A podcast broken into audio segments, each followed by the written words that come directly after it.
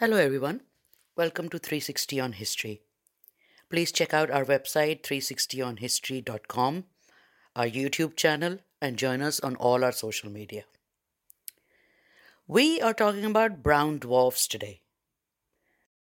In November 2018, amateur astronomer Dan Caselden was running an automated search of NASA Space Telescope images on his computer for the Backyard Worlds Planet 9 project when he found something weird.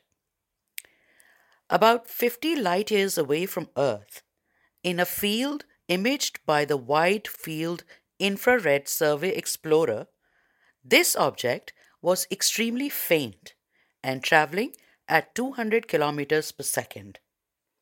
They named it WISE 15341043 and also the accident due to the way it was discovered.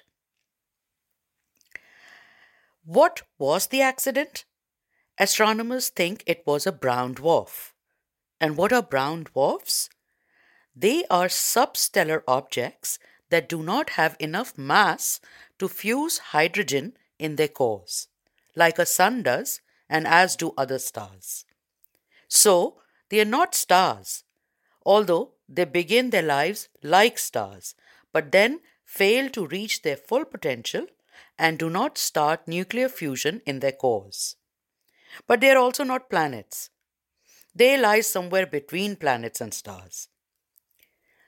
Brown dwarfs have a mass between the most massive gas giants in our solar system, like Jupiter, and the least massive stars. They lie between 13 to about 80 times the mass of Jupiter. However, scientists do not know where exactly these boundaries lie. At 13 Jupiter masses, brown dwarfs are able to fuse deuterium, which is a rare isotope of hydrogen. And those greater than 65 Jupiter masses can fuse lithium. This deuterium fusion is how stars produce energy in the first few million years of their lives. Stars then continue to contract and get hotter till they start fusing hydrogen. Brown dwarfs, on the other hand, do not contract further, and most of them do not start fusing hydrogen. Instead, their cores are dense enough to hold themselves up due to something called electron degeneracy pressure. That is, the pressure exerted by densely packed electrons that differ from each other in terms of their momentum. Brown dwarfs above 60 Jupiter masses do burn hydrogen for a bit, but then they stabilize and the fusion stops. Astronomical objects that are self luminescent, that is, those that emit their own light, are classed according to spectral classes, a distinction closely tied to their surface temperatures. Based on this, brown dwarfs are classified as types M, L, T, and Y.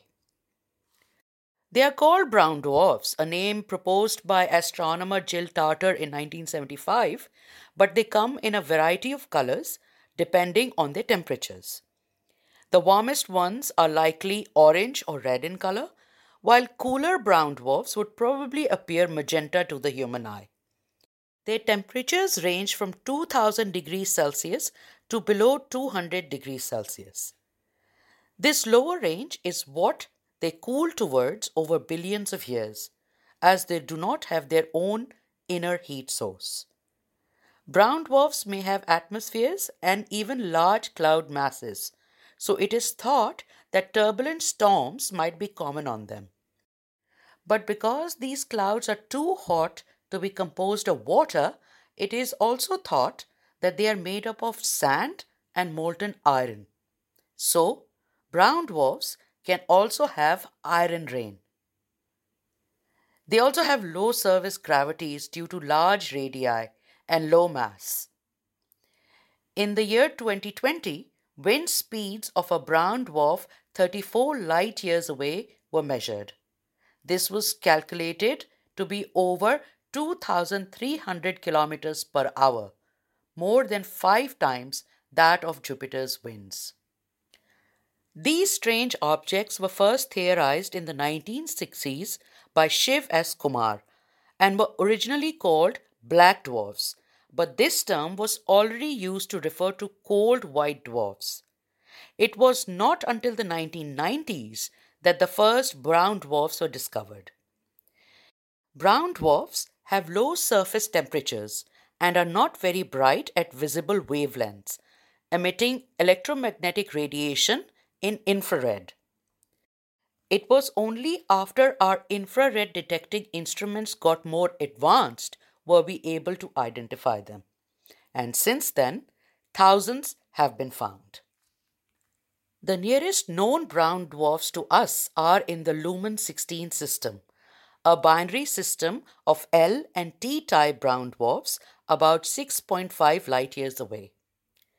Luhman 16 is the third closest system to the Sun after Alpha Centauri and Barnard star, which is a red dwarf star. In 1988, a faint companion to a star named GD 165 was found in an infrared search of white dwarfs. This companion, termed GD 165b, was red and did not show any features associated with a low mass red dwarf. Today, GD165b is acknowledged as a prototype of a L class brown dwarf or L dwarf. The first class T brown dwarf was discovered in 1994, which was confirmed as a substellar companion to Gliese 229. This was the first ever clear evidence of a brown dwarf, along with another one called Teide 1. Teide 1 established the M class in 1994 and was classed as such due to its methane absorption, a feature not observed in a main sequence star. The coolest brown dwarfs fall into category Y with temperatures below 227 to 327 degrees Celsius. On 25th of April 2014, the oldest known brown dwarf was discovered. It is 7.2 light years away, seventh closest system to the Sun, and has a temperature of between minus 48 to minus 13 degrees Celsius. Around 50 white dwarfs have been found. The one I mentioned before, the accident, is a lone brown dwarf, and it is a strange one. Its absolute brightness at different wavelengths is in line with the coldest known white dwarfs, but its relative colors and magnitudes are entirely outside of the range of known brown dwarfs. Among a few reasons for this anomaly, scientists think the most likely is because it is an old, cold brown dwarf with low metallicity. That is, it is metal poor, so it was probably created before the Milky Way galaxy had all the metals it does now. It was probably one of the first brown dwarfs formed in our galaxy. And it may very well be a brand new category of star, the first known Y type subdwarf. Obviously, more observations are needed to confirm this. Using data from NASA's Spitzer Space Telescope, scientists have also identified the three fastest spinning brown dwarfs ever found. In a study, the team that made the new speed measurements suggest that these three high speed rotators could be approaching a spin speed limit for all brown dwarfs, beyond which they would break apart. All three are about the same diameter as Jupiter, but are between 40 to 70 times more massive. They each rotate about once per hour, while the next fastest known brown dwarfs rotate about once every 1.4 hours, and Jupiter spins once every 10 hours. Based on their size, that means that the largest of the three brown dwarfs goes around at more than 100 kilometers per second, or about 360,000 kilometers per hour. Brown dwarfs, like stars or planets, are already spinning when they form. As they cool down and contract, they spin faster. Scientists have measured the spin rates of about 80 brown dwarfs, which vary from less than two hours, including these three new entries, to tens of hours.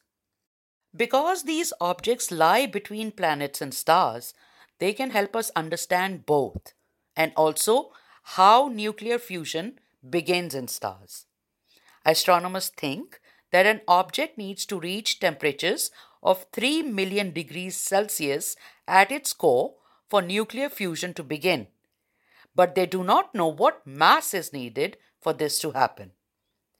Scientists recently identified five high mass brown dwarfs with masses between 77 and 98 times that of Jupiter, the boundary of where hydrogen starts to fuse into helium. But it is still unclear which side of the boundary they are at. Some brown dwarfs are so similar to stars they could potentially host their own planets. However, none have been found with an orbiting exoplanet as yet. As always, research continues to understand these strange objects in our skies. Thank you for joining me on 360 on History. See you next time.